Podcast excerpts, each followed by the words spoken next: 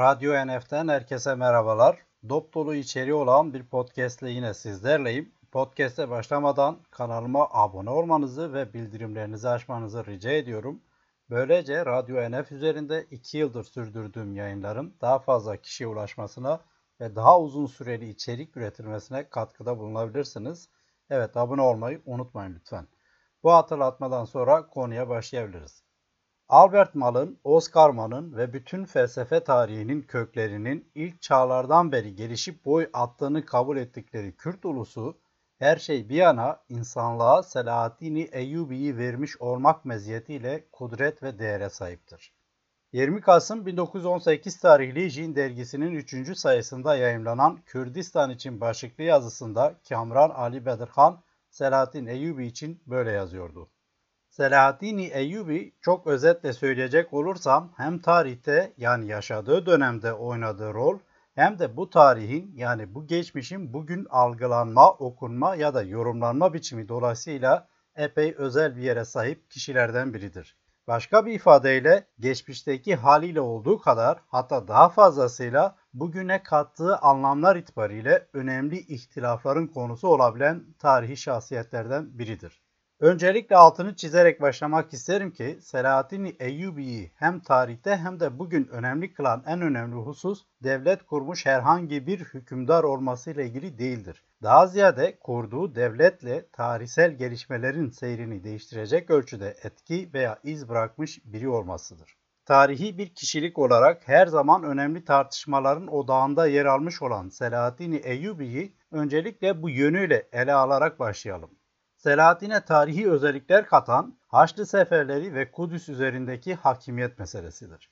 İşte bu mesele Selahaddin'e bir bakıma diğer bütün tarihi devlet adamlarından farklı bir konum kazandırmakta önemli bir rol oynadı. Bu mesele Selahaddin'e sadece farklı bir konum kazandırmakla da kalmadı. Aynı zamanda o günden bugüne uzanan ve hala da dramatik sonuçlar üretebilen kimlik ve hakimiyet çatışması ya da ilişkisi bakımından da bir miladı ifade eder. İşaret ettiğim gibi bu mesele her şeyden önce bir din meselesidir ve Selahaddin Eyyubi iki ve hatta üç tarihsel büyük dinin yani İslam, Hristiyanlık ve bunlara ek olarak Yahudilik inançları için son derece tarihsel ve güncel anlamları olan bir meselenin önemli bir aktörü ola geldi. Dolayısıyla Selahaddin Eyyubi günümüzde hala canlılığını koruyan bir çatışmanın ya da krizin daha somut ifadelerle Doğu Batı ya da İslam Hristiyanlık ikilemi karşıtlığı çerçevesinde üretile gelen, süre gelen ihtilafın miladı sayılabilecek bir meselenin kahramanı olarak kayıtlara geçti. Burada sözünü ettiğim miladı oluşturan ise İslam, Hristiyanlık ve Yahudilik için kutsal kabul edilen Kudüs üzerindeki hakimiyet mücadelesinin veya hak iddiasının önemli bir tarihsel kavşağında yaşananlardır ve bu kavşakta belirleyici rol oynayan da Selahattin Eyyubi'dir. Yaygın olan tarihsel anlatıya göre Selahattin Eyyubi 1137'de bugünkü Irak'ın Tikrit kentinde dünyaya geldi. 1169'da ise Eyyubi devletinin hükümdarlığını yapmaya başladı ve hükümdarlık süresi öldüğü tarih olarak kabul edilen 4 Mart 1193'e kadar sürdü. Selahattin Eyyubi diye bilinen devletin hükümdarıydı. Bu devlet en parlak dönemleri itibariyle Kürdistan, Mısır, Suriye, Irak, Hicaz, Yemen, Kuzey Afrika'nın bir kısmını kapsayacak bir genişlikteydi.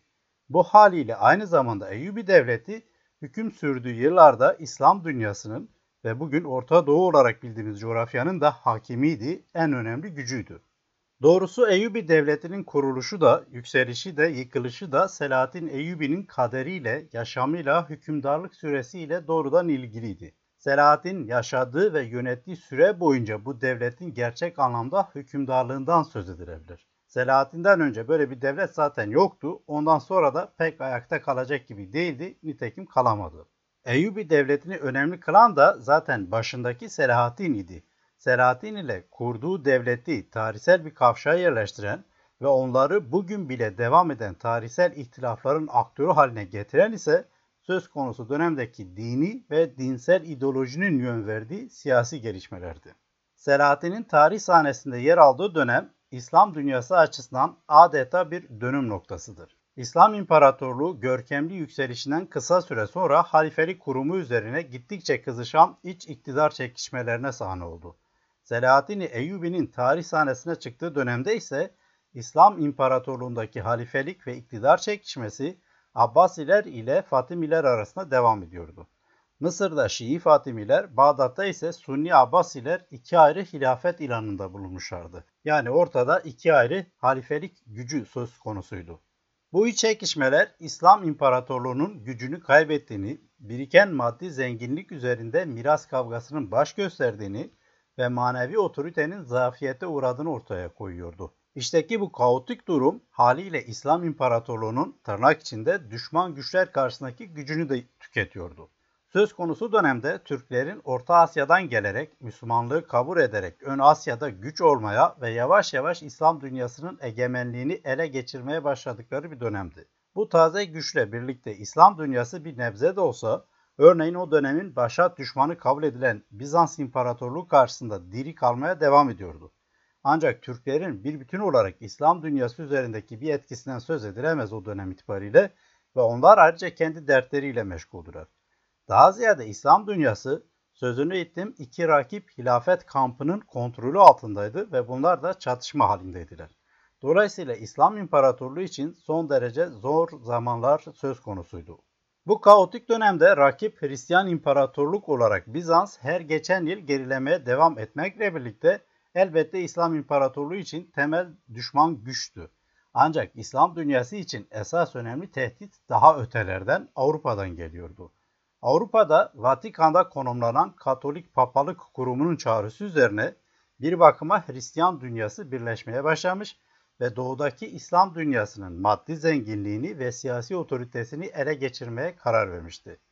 Papalık çağrısıyla kutsal veya manevi bir hüviyete bürünmüş olan bu aslında son derece dünyevi birlik peşi sıra Orta Doğu'ya İslam İmparatorluğu'nun hüküm sürdüğü coğrafyaya seferler düzenlemeye başlamıştı. Bunlar tarihte Haçlı seferleri olarak bilinir.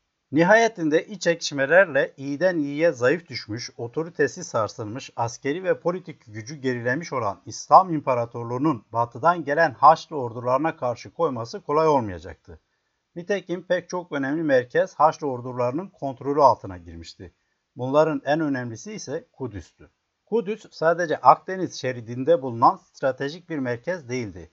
Her şeyden önce üç semavi dinin, İslam'ın, Hristiyanlığın ve Yahudiliğin kutsal kabul ettiği bir kentti. İslam dünyası Mısır'daki Fatimi Devleti ile Bağdat'taki Abbasi Devleti arasında halifelik, makam ve otorite nedeniyle çatışma halindeyken tam da bu iki halifelik merkezinin ortasında da Kudüs bulunuyordu ve Haçlılar geldiğinde bu kutsal merkezin korunması epey zor bir hal almıştı. Haçlı seferlerinin başlamasının birçok nedeni tarihçiler tarafından kayda alınmıştır. Ancak görünür olan ve en önemli sayılan neden Kudüs üzerindeki dini taleplerdi. İslam İmparatorluğunu görkemli kılan ve cazibe merkezi haline getiren maddi zenginlikler de bu dini taleplerle ya da emellerle bütünleşince Hristiyan İmparatorluğu'nun İslam İmparatorluğu yerine Orta Doğu'da Kudüs merkezi kurulması neden olanaklı olmasındı ki? En özet haliyle Batıdaki Hristiyan Birliği Haçlı seferleriyle hem İslam İmparatorluğu'nun sahip olduğu maddi, dünyevi zenginliğe konabilecekti hem de Kutsal Kudüs'ü geri almış olacaktı ve burayı yeni dönemin güç merkezi ya da imparatorluk merkezi haline getirebilecekti. Sonuç itibariyle olan olmuştu ve Haçlı seferleri uzun yıllar boyunca birçok sefer halinde Orta Doğu'da İslam İmparatorluğu'nun kabusu olmayı başarmıştı ve en önemlisi de Kudüs'ü ele geçirmişti. Kudüs'ün Haçlılar tarafından ele geçirilmesi İslam İmparatorluğu'nun içinde bulunduğu iç ihtilafı daha da derinleştiren, deyim yerinde ise burnunu sürten ve İslam dünyasını yeni gelişmelere, liderlere, otoriteye ihtiyaç duyar hale getiren bir durumda bırakmıştı. İslam İmparatorluğu kalbinden vurulmuş, vaaz edildiği üzere tırnak içinde son sarsılmaz dünya dini kabul edilen dinin prestiji sarsılmıştı. Dinsel ideoloji açısından da bunlar söylenebilir. İslam vaazına göre İslam son dünya diniydi, son semavi dindi. Ahiret gününe kadar otorite olacaktı. Otoritesi sarsılmazdı. Haçlı seferlerine ve işte yaşanan buhrana kadar yaşanan gelişmeler de İslami vaazdaki bu ilerlemeci varsayımı bir bakıma haklı çıkarıyordu. Ancak hem işteki buhran ve yozlaşma hem de Haçlıların Kudüs'ü dahil pek çok önemli merkezi alması ve üstünlük sağlaması sözünü ettiğim vaaza olan inancı sarsmıştı. İslam otoritesi kendine olan güvenini yitirmişti. Bu koşullarda Selahaddin'in ortaya çıkması, özgüveni büyük darbe almış olan İslam ve buna karşın Kudüs'ü ele geçirerek büyük bir özgüven kazanan Haçlılar açısından bir dönüm noktasını ifade eder. Selahaddin Eyyubi sadece Eyyubi devletinin hükümdarı olarak değil, aynı zamanda İslam ordularının komutanı olarak Haçlılara karşı verdiği mücadelede en önemli sonucu 4 Temmuz 1187'deki Hıtin Savaşı'nda elde etti. Bu savaşta Hristiyan ordusunu bozguna uğratan Selahaddin Kudüs'ü kuşatmaya aldı ve bu kuşatmanın neticesinde 2 Ekim 1187'de Kudüs 88 yıl aradan sonra bir kez daha Müslümanların hakimiyeti altına girdi. Bu olay Selahaddin Eyyubi'yi tarihte eşsiz bir konuma yerleştiren bir olaydı. Her ne kadar 3 yıl sonra yeniden Haçlılarla savaşa girdiğinde yenilmişse de buna rağmen Selahaddin Kudüs'ü elinde tutmayı başarmıştı ve Kudüs yüzyıllar boyunca Müslümanların kontrolünde kalmaya devam etti. Tam da bu nedenle Kudüs Fatihi olarak anılmaya başlanan Selahaddin aynı zamanda Mekke'deki Mescid-i Haram ile Medine'deki Mescid-i Nebevi'nin sorumluluğunu üstlenmesi anlamında yani büyük bir dini hizmeti üstlenmesi anlamında iki kutsal caminin hizmetkarı ünvanını alan ilk kişi olduğu da belirtiliyor. Bu arada Kudüs'ü Haçlılardan geri aldıktan sonra tartışmasız İslam dünyasının en önemli figürü ve otoritesi haline gelmesine rağmen Selahaddin örneğin halifelik ünvanını almamıştı. Bu ünvanı Bağdat'taki Abbasilere bırakmıştı. Özetle Selahaddin'in Kudüs'ü alması ona İslam dünyasına liderlik etme imkanı da vermişti. Halifeliği kabul etmese bile. Dikkat çektiğim gibi Selahaddin'in Kudüs'ü geri alması İslam dünyası açısından da son derece önemli sonuçları beraberinde getirmişti. Her şeyden önce Kudüs'ün alınması İslam dünyasının kendisine olan güvenini tazeleyebilmiş, daha önce anlattığım gibi yaşanan buhranın geçici olduğuna dair yeni bir hissiyat ve fikriyat kazandırabilmiş ve böylelikle tırnak içinde evrensel dinin yani İslam'ın ilelebet ilerlemesi fikriyatına tekrar süreklilik ve canlılık katabilmişti. Şimdiye kadar aktardıklarım Selahaddin'in yaşadığı dönemde yaptığı tarihsel önemdeki eylemleriyle ilgiliydi. Selahaddin, İslam ve Hristiyan dünyası açısından tarihsel dönüm noktası kabul edilen bir eylemin baş aktörüydü. Bu ona dair tarihsel ve bir o kadar da güncel algıları önemli oranda belirleyen bir faktördür. Buradan hareketle şimdi de bizatihi Selahattin'in nasıl bir kimlik kurgusu çerçevesinde ele alındığına bakalım. Selahattin'in hem tarihteki hem de bugünkü konumunu belirleyen tanımlama, algılama ya da kimliklendirme biçimleri tarihteki eğilimleri kadar ihtilaflı bir durumu ifade ediyor. Daha sade bir ifadeyle bugünden bakıldığında Selahattin Eyyubi'yi kim, nasıl tanımlıyor ve neden? Bu soruların yanıtlarını bulmak için kısaca iki hususa bakmak gerekecektir. Birincisi Selahaddin'in tarihsel konumu ve eylemleri yani Kudüs'ü Haçlılardan geri alması ve İslam dünyasına yeniden bir canlılık getirmesi ve bunların bugün geriye doğru bakıldığında ya da tarihin bugünden geriye doğru okunması çerçevesinde nasıl yorumlandığı. İkincisi ise Selahaddin'in nesebi ya da etnik kökeni veya milliyeti. Bu iki başlık yani Selahaddin'in dini ve etnik kimliği bugün Selahaddin Eyyubi'nin üstelik kendisine rağmen nasıl bir tarihsel portreye sığdırılmaya çalışıldığını göstermesi bakımından dikkat çekicidir. Ve görülecektir ki epey ihtilaflı bir kimlikler ya da kimliklendirme savaşıyla karşı karşıyayız. Öncelikle Selahaddin'in ümmet fikriyatı ve Arap milliyetçiliği çerçevesinde nasıl algılandığına ya da kimliklendirilmeye çalışıldığına bakalım. İslam terbiyesi, eğitimi ve cengaverliğiyle yetiştiği kabul edilen Selahaddin'in başından beri anlatmaya çalıştığım konumu elbette İslam tarih yazarları ve dini otoriteleri tarafından günümüze dek ayakta alkışlanmıştır ve alkışlanmaya devam ediliyor. Ancak burada özellikle modern dönem tarih yazıcılığının gelişmesiyle birlikte milli kimlik arkeolojilerinin ya da milliyetçi ideolojinin ortaya attığı fikirler bir sorunu daha gün yüzüne çıkaracaktı. Bu da Selahaddin'in kökeniyle ilgiliydi. Kürt olan Selahaddin bu durumda nasıl ele alınacaktı? Selahaddin üzerinde yürütülen bu kimlik arkeolojisi iki önemli sonuçla bizi baş başa bırakacaktı. Denebilir ki İslam inanışı Selahaddin'in Kürt kökenini modern döneme kadar bir şekilde kabul etmekle birlikte asıl önemli olan Selahaddin'in ümmet fikriyatı çerçevesindeki konumuydu. Ve haliyle Selahattin'in kimliği de bu açıdan önemliydi. Ve aynı şekilde Selahattin'in eylemi de zaten bu çerçevede anlamlı kılınmıştı.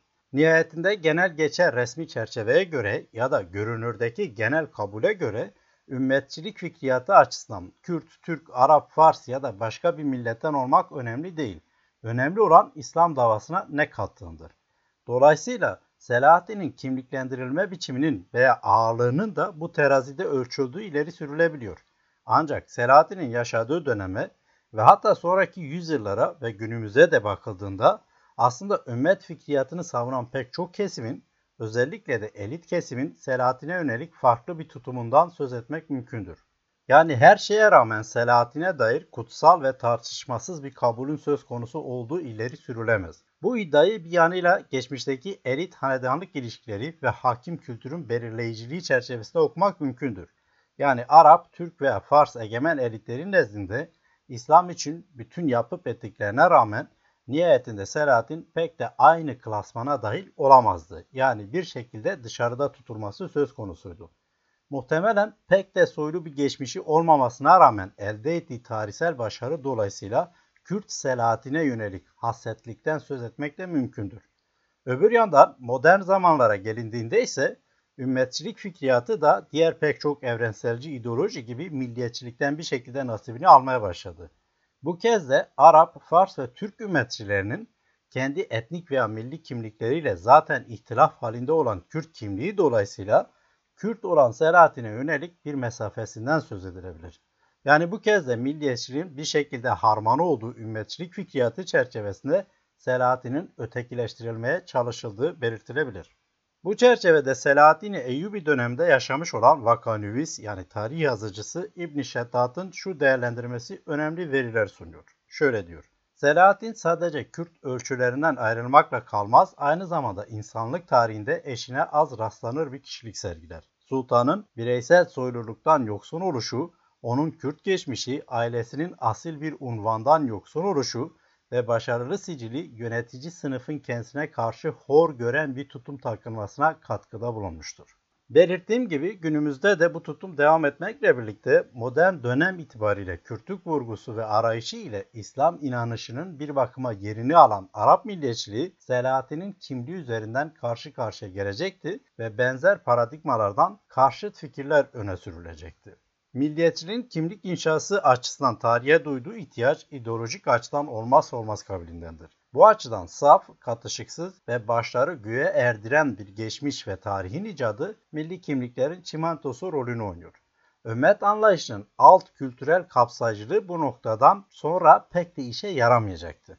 Ancak ortada Arap tarihi açısından hiçbir zaman görmezden gelinemeyecek türden bir başarısı olan Kudüs'ün geri alınması ile bu tarihi olayın baş kahramanı Selahattin'in milli kimliğine dayanan bir paradoks duruyor. Bu durumda en kestirme yoldan söyleyecek olursam bulunan çözüm bu tarihi olayı sahiplenmek ve fakat kahraman Selahattin'i üvey evlat muamelesiyle ötelemekti. Selahattin Arap olmasa da Arap milli tarihinin evrensel dayanağı olan İslamiyet adına savaşmıştı ve bu açıdan bu tarihe katkıda bulunmuş bir üvey evlattı. Bu arada Selahattin'in kahraman kimliği Arap İslam tarihinin perdesinin arkasına ötelenerek bu sorunsalla bahşedildiği varsayılabilir.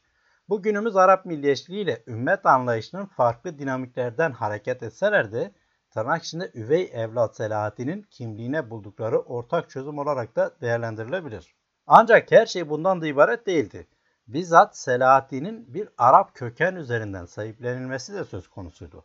Örneğin pek çok kaynakta görülebileceği üzere Selahattin'in aile kökeninin aslen Basralı Arap olduğu, daha sonra Acem diyarının kuzeyindeki Divin'e yerleştirildikleri ve burada Kürtlerle iç içe geçmek suretiyle Kürtleştikleri ve dolayısıyla aslında Selahattin'in Arap olduğu ileri sürülmüştür. Üstelik bu tür iddialar sadece Arap milliyetçi tarih yazarları ya da bazı eski Arap vakanüvisleri tarafından da değil. Örneğin bazı Türk tarihçileri ve milliyetçileri tarafından da ortaya atıldığı görülebilir. Yani Selahattin Kürt olmasın da Türk mü Arap mı olduğu fark etmezdi bunların çoğu için. Şimdi de Avrupalıların Selahattin'e dair algılarından biraz söz etmek isterim. Hem Arapların tırnak içinde şanlı tarihini canlandıran hem de bir bakıma ötelenen Selahattin, dünya ahiret can düşmanlar olan Avrupalılar tarafından nasıl algılanıyordu? Daha önce belirttiğim üzere Selahattin'in Kudüs'ü ele geçirmesi, batılı Hristiyanlar arasında Haçlı seferlerinin temelinde yatan büyük hayalin bitişiyle birlikte büyük bir nefreti geliştirdi. Bu uzun yıllar sürecek olan Orta Doğu kapışması açısından millet olarak da ele alınabilir. İslamiyet'te olduğu gibi dünya dini iddiası Hristiyanlıkta da evrensel bir özcülük olarak savunuluyor. Burada karşıt ve dinden sapanlar olarak Müslümanların ön plana çıkması, Müslümanların Hristiyanlara bakış açısı da benzerdir bu arada. Bu evrensel özcülük iddiası bakımından doğal karşılanabilir. Karşıtlıklar arasındaki hele dini evrensel özcülük iddiaları arasındaki sembiyotik ilişki kaçınılmaz olarak karşıtlıkları canlı tutar ve kapsayıcılıktan uzak dışlayıcı bir vizyon çizer. Genellemeci olmamakla birlikte bu karşıt iddiaların örneğin Hz. Muhammed karikatürlerinin yayınlanması olayında da görüldüğü gibi günümüze kadar bütün şiddet ve kin duygularıyla sürdüğü iddia edilebilir. Kuşkusuz bugün çok şey değişmekle birlikte batılı İslam anlayışının oryantalist çerçevesi dışlayıcı mahiyetteki sürekliliğini korumuş ve haliyle hala da bir şekilde devam eden çatışmalı tarihin önemli bir tarafını oluşturmuştur. Modern batılı algılayışla birlikte özellikle daha da aşağılayıcı bir ton kazanan tırnak içinde geriliğin, aptallığın, irrasyonalizmin, şeytaniliğin, terörizmin temsili Arap İslam algısının çatışmalı kültür üzerindeki etkisi de büyüktür. Bu bakış açısının tarihi bir dayanak oluşturması sürekliliği açısından önemlidir. Denebilir ki tırnak içinde uygar olanın apokaliptik söylemi ve arayışı her daim geçmişin ayrılmaz bir parçası olarak inşa ettiği uygarlık kıstaslarının günümüz ve gelecekteki sürekliliğini sağlaması için olmazsa olmaz kabilinde bir meşruiyet dayananın arayışıdır. Bu çerçevede Selahattin'in batılı kavrayışına ilişkin bazı gözlemlerde bulunduğumuz zaman birkaç hususla karşılaşabileceğimizi belirtebilirim. Öncelikle Selahattin istendiği kadar göz ardı edilsin, horlansın, hırpalansın, hakarete maruz kalsın, yine de Batılılar karşısında kazandığı zaferden dolayı nefretle karışık bir hayranlık duygusunu uyandırabiliyor. Bu bakış açısına göre İlkin Selahattin Hristiyan batılıları yenilgi uğratması nedeniyle nefret duygularıyla örtülür. Zira Selahattin Haçlı seferlerinin temel motivasyonunu oluşturan dünyevi ve uhrevi büyük hayali sonlandıran kişidir. Batılıların hem dini inanışları gereği Hz. İsa'nın yurduna dolayısıyla cennet topraklarına ulaşmasını ve seferlerin maddi dayanağını oluşturan zenginliklere erişimini engellemesi hem de Haçlı seferlerini organize edecek kadar güçlü olan papalık otoritesini sarsması bakımından büyük bir nefretin hedefi olmuştur. Bu açıdan bakıldığında Selahattin'in batılı algıda tırnak içinde düşman doğulu İslam kimliğiyle ele alındığı görülebilir. Bu algılama biçimi dikkat çektiğim üzere bugün de ana akım oryantalizmin esası olmaya devam ediyor. Ancak Batılıların Selahattin'in nefret duygularıyla olduğu kadar paradoksal bir şekilde hayranlıkla ele aldıklarını da kaydetmek gerekiyor. Batılılarda hayranlık uyandıran özelliklerin nasıl olur da Selahattin'de vücut bulabildiği hususu bu noktada temel sorgulama alanı olarak öne çıkıyor. Selahattin bu algılama biçiminde tırnak içinde Orta Doğu ve Müslüman birinde normalde hiçbir zaman olmayacağı varsayılan özelliklere nasıl olur da sahip olabildi. Bu husus bir incelemeye tabi tutulur. Buna ilişkin batılı kaynaklarda genellikle göze çarpan Selahattin'in batılı orta çağ şövalyelerin özellikleriyle resmedilmesidir. Özellikle Selahattin'in askeri ve politik kabiliyetiyle Kudüs'ü ele geçirirken Hristiyanlara karşı sergilediği hoşgörülü tutum şövalyelerin üstün meziyetleriyle mukayese edilir. Tarihçi Oldenburg'un Selahattin'in davranışları Aziz'inkilere benziyordu tespiti Batılıları bu konudaki yaklaşımı ortaya koyması açısından bence bir örnektir. Neredeyse bütün Avrupa'nın seferber olduğu ve defalarca tekrarlanan Haçlı seferlerini, üstelik İslam dünyası iç çekişmelerle bir buhranın içindeyken yenilgiye uğratan ve ele geçirilmiş Kudüs'ü İslam dünyasına tekrar kazandırarak bir kez daha fethini imkansız derecesinde zorlaştıran Selahaddin yaptıklarıyla hayran duyulacak birisiydi. Bu açıdan Batılıların şövalyelik kurumuyla bir mukayesesi olanaklı olabiliyordu. Oldenburg'un aziz benzetmesi de bu kapsamda değerlendirilebilir. Ancak son tahlilde bu sadece tırnak içinde mukayesede bir benzerlik olabilirdi. Her ne kadar başarısı nedeniyle hayranlık uyandırsa da her halükarda Selahattin'in bir doğulu İslam dünyasına ait bir gerçeği de göz ardı edilmiyordu. Çünkü o ne antik döneme aittir ne de Romalıdır. Haçlılara karşı savaşmıştır. Dante'nin bu belirlemesi gerçeğin göz ardı edilemeyeceğinin bir kanıtıdır. Bu noktada İskoç olmasına rağmen İngilizce yazdığı için İngiliz edebiyatının büyük isimleri arasında kabul edilen Sir Walter Scott'ın Selahattin Eyyubi ve Arslan Yürekli Richard romanından biraz bahsetmek istiyorum. Scott'ın romanı Kudüs'ün İslam dünyasının ele geçmesinden 3 yıl sonra Selahattin Eyyubi ile İngiliz Kral Richard komutasına yeniden organize olmuş olan Haçlılar arasındaki savaşı ve bu dönemi konu ediyor. Burada dikkat çekici olan husus şu. Bu savaşta kazanan bu kez Selahattin değildi, Richard'tı. Ancak yine de Selahattin Kudüs'ü elinde tutmayı başarmıştı. Şimdi bu noktada Scott'ın son derece bilinçli bir tarih dilimini seçtiğini söylemek abartı olmaz. Evet, Scott'ın kitabında Selahattin pek çok meziyetiyle övgüye layık görülüyor. Hatta hastalanan Richard'ı doktor kılığına girerek iyileştiren de düşman Selahattin idi. Yani Selahattin bu kadar mert bir hükümdardı Scott'a göre. Ancak romana bakıldığında Selahattin'in esasında denk görüldüğü kişi bir İskoç şövalyedir. Nitekim Selahattin'in cenk ettiği kişi de buydu. Ve burada da Selahattin'in sergilediği savaşçı kimliği bir şövalyeninki ile eşdeğerde tutuluyordu. Ancak bu meziyetleri dolayısıyla övülen Selahattin mümkün mertebe Kral Richard'la kıyaslanmıyordu. Ona denk bir profile yerleştirilmiyordu. Nihayetinde savaşı kazanan da Richard'tı. Evet Selahattin bir şövalye ya da Aziz'in meziyetlerine sahip olabilirdi. Ancak kendisini yenen batılı bir kral profiline de uymazdı. Burada elbette öyle ya da böyle bir küçümsemeden, hor görmeden söz edilebilir. Tam da bu noktada dikkat çekmek istediğim husus biraz önce de belirttiğim gibi Scott'ın tercih ettiği tarihsel dilim ve burada cereyan eden olaylardır. Örneğin Scott daha 3 yıl önce Haçlı ordusunu bozguna uğratan ve Kudüs'ü onlardan geri alan, böylece Hristiyan batının dünyevi ve uhrevi büyük hayalini yani cennet topraklara dair emellerini boşa çıkaran Selahattin'i değil de 3 yıl sonraki bir dönemi ve bu dönemdeki tarihi önemi her açıdan çok daha düşük olan Richard ile savaşı konu etmeyi uygun bulmuştu. Denebilir ki Scott bu tarihi romanla tırnak içinde Kudüs'ün düşüşüyle incinmiş batılı gururu en azından Richard'ın zaferini anlatarak bir nebze de olsa okşamaya ve hatta ayağa kaldırmaya çalışmış olabilir. Bunu yaparken inkar edilemez meziyetleri olan Selahattin'i bağnaz bir propagandacının yapabileceği türden nitelemelerle anlatıya konu etmektense Scott her halükarda kral olarak Richard'ın temsil ettiği konumdan daha düşük olan şövalyeliği Selahattin için uygun bulmuştu. Bu arada Scott'ın roman kurgusu dahilinde Selahattin'in meziyetlerine dair anlattıklarının pek çok kere Kürt edebiyatçıları, Kürt tarih yazıcıları tarafından da benzer şekilde aktarıldığı görülebiliyor.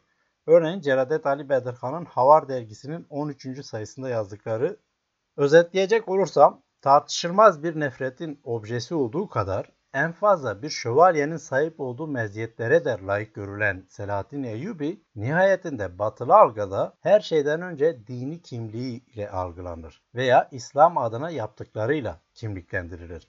Bununla birlikte Encyclopedia Britannica'nın 1900'lerin başındaki edisyonunda Selahattin Eyyubi'nin konu olduğu ilgili maddede de yazıldığı gibi Selahattin'in Kürt kimliğinin Batılılarca çoğunlukla kaydedildiği söylenebilir.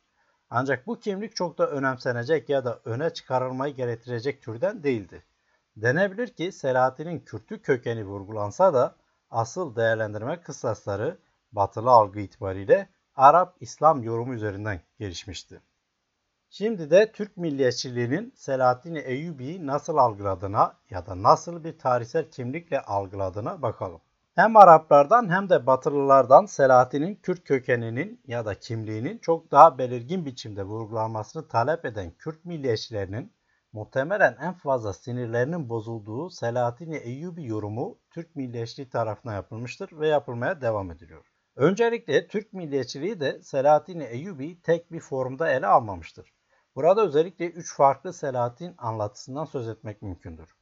Birincisi Cumhuriyet'in kuruluşundan sonra özellikle de 1930'lu yıllarda bir yandan Kürt diye bir milletin olmadığını, öbür yandan da dünyadaki her medeniyetin ve milletin Türklerden türediğini vaz eden Türk tarih anlatısı haliyle doğrudan doğruya Selahattin'i de Türk ilan etmiş oluyordu. Nitekim bu ırkçı Türkçü anlatı çerçevesinde üretilen bazı yayınlarda Hz. Muhammed'den tutun da Hz. Nuh'a ve hatta aslında Adem ve Hava'ya kadar herkes Türk ilan edilmişti. Bu durumda Selahattin'in Türk ilan edilmesi çok da zor olmuyordu. İkincisi, Kürt muhalefetinin yükselişe geçtiği ve haliyle Kürt kimliğine dair katı inkarın artık inandırıcılığını yitirdiği özellikle son 50 yılda ortaya çıkan Türkçü argümanlar. Bu dönemde bir yandan Kürt diye bir milletin olmadığına, aslında Türk olduklarına dair resmi tezler tedavülde tutulmaya devam edildi. Bununla birlikte diğer yandan kerhen de olsa Kürtlerin varlığı da kabul edildi. Ancak bu kez de Kürtlerin tarihine, diline ve kültürüne yönelik tahrifatlarla, küçümsemelerle ve haliyle yok saymanın başka türevleriyle bu kerhen kabul söz konusu oldu. Bu durumda özellikle Kürt milliyetçilerinin argümanlarına karşıtlık oluşturulmaya çalışıldı. Kürt milliyetçilerinin inşa ettikleri tarihsel anlatı, Türkçü anlatı tarafından batılı dış güçlerce desteklenen Kürtçülük faaliyetleri olarak damgalandı, kriminalize edildi, suça tabi tutuldu ve öbür yandan da Kürtlerin iddiaları sözüm ona tarihsel doğrularla elbette devlet desteğiyle üretilmeye çalışılan tarihsel doğrularla çürütülmeye çalışıldı.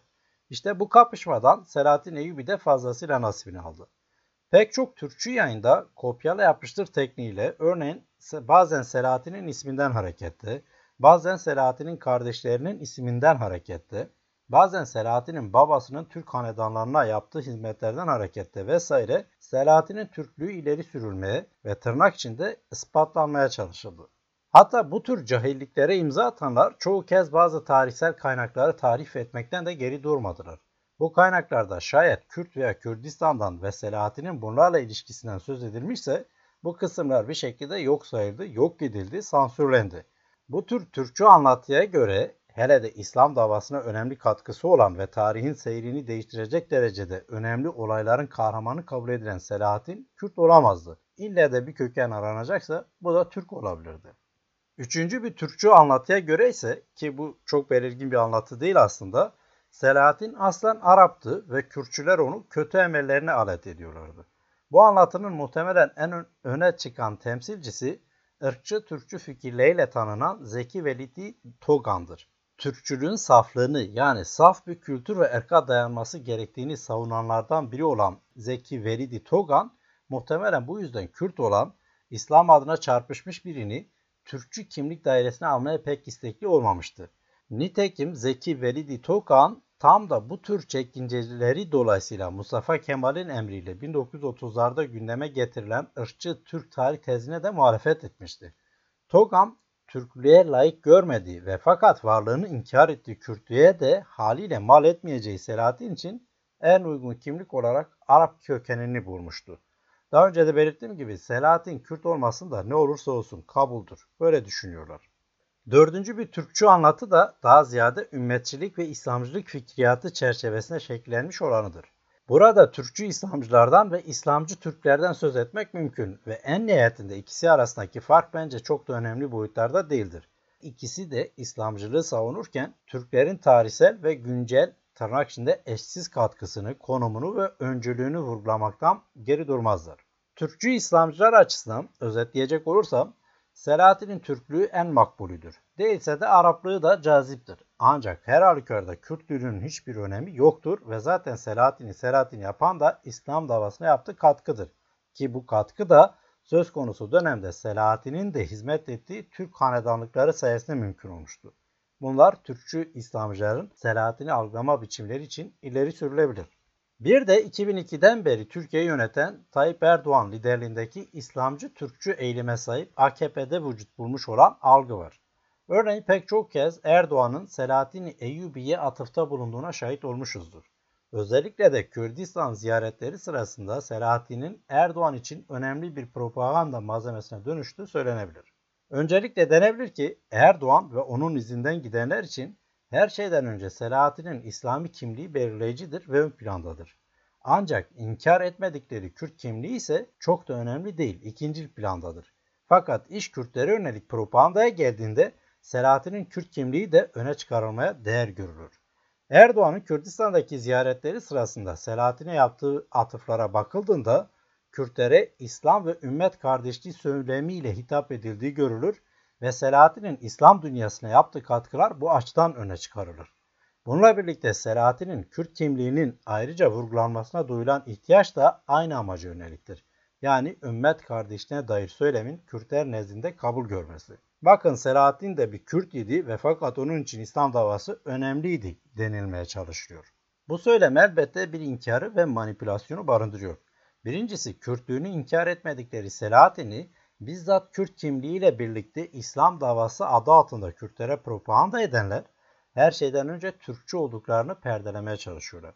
Madem bir Kürt olsa da Selahaddin için önemli olan İslam davasıydı, aynı şey bu söylemi vaaz edenler neden esas almıyorlar? Yani Türk olsalar da neden sadece İslamcı değiller de aynı zamanda Türkçüler? Ya da bu propaganda yapanlar her türlü milli hakka sahip olan Türkler olarak konuşurken Selahattin'in Kürtlüğü üzerinden sözüm ona İslam davasına bağlılıklarını talep ettikleri Kürtlerin milli haklarını neden bir türlü kabul etmiyorlar? İşte mesele bu soruların yanıtlarındadır. Nihayetinde Selahattin'in Kürtlüğünü İslam davasına bağlılık üzerinden vaaz eden İslamcı Türkler esasında Kürtlerin milli davalarına sırtlarını dönmelerini ve böylece bugün dinamik olan Kürt muhalefetinin etkisiz kılınmasını amaçlıyorlar. Bu durumda İslamcı Türkler için Selahattin'in Kürtlüğü, Kürt milli davasının etkisini kıracak olan propagandanın değeri ölçüsünde dikkate değerdir. Özetleyecek olursam 3 hatta 4 farklı türünden söz ettiğim Türk milliyetçiliği nihayetinde Selahattin Eyyubi'yi açık biçimde İslam kimliği çerçevesinde konumlandırıyor. Mümkün olduğunca Türklüğünü ileri sürmeye çalışıyor ve her halükarda Kürtlüğünü örtbas etmek için de her şeyi yapıyor. Şimdi de Kürt milliyetçiliğinin Selahattin Eyyubi'yi nasıl kimliklendirdiğine bakalım. Öncelikle Kürt milliyetçiliğinin tarihsel bir şahsiyet olarak Selahattin'i ve tarihsel bir vaka olarak eylemlerini değerlendirme biçimi de yekpare değildir. Bir genelleme yapmak gerekirse denebilir ki Kürt milliyetçiliği hiçbir zaman Selahattin'in Kürt kimliğinden şüphe duymadı. Aksine her fırsatta bunu dile getirdi ve üstelik bu vaka da Kürtlere dair neredeyse her şey gibi Kürt kimliğinin ve tarihinin ispat çabasının bir ürünü ola geldi. Yani bir yandan Selahattin'in Kürtlüğünden şüphe duymayan ve bunu dile getiren Kürt milliyetçileri öbür yandan bu kimliği inkar edenlerle mücadele ede geldi. Bununla birlikte Kürt milliyetçiliği içinde Selahattin'in tarihsel konumu bir tür paradoksal ilişkiye işaret eder. Diğer bütün milliyetçilikler gibi Kürt milliyetçiliği de bir millet inşa etmenin en önemli araçlarından birinin tarih olduğunun gayet bilincinde. Ve bu yüzden de tarih epey işlevsel kılınıyor.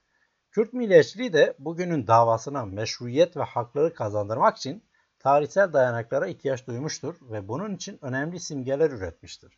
Mit, destan, devlet, medeniyet, kültür, dil, din gibi tarihi kahramanlar da Kürt milliyetçiliğinin tarihsel süreçte arayıp ortaya çıkardığı ve bugünün ideolojik politik davasının meşruluğu için ileri sürdüğü argümanlar arasındadır. Tarihi kahramanlar, tarihi yapanlar ve geçmiş bugün gelecek gururumuzun omurgasını oluşturanlar, milliyetçi davanın özellikle özcü kimlik kurgusunun vazgeçilmez unsurlarıdır.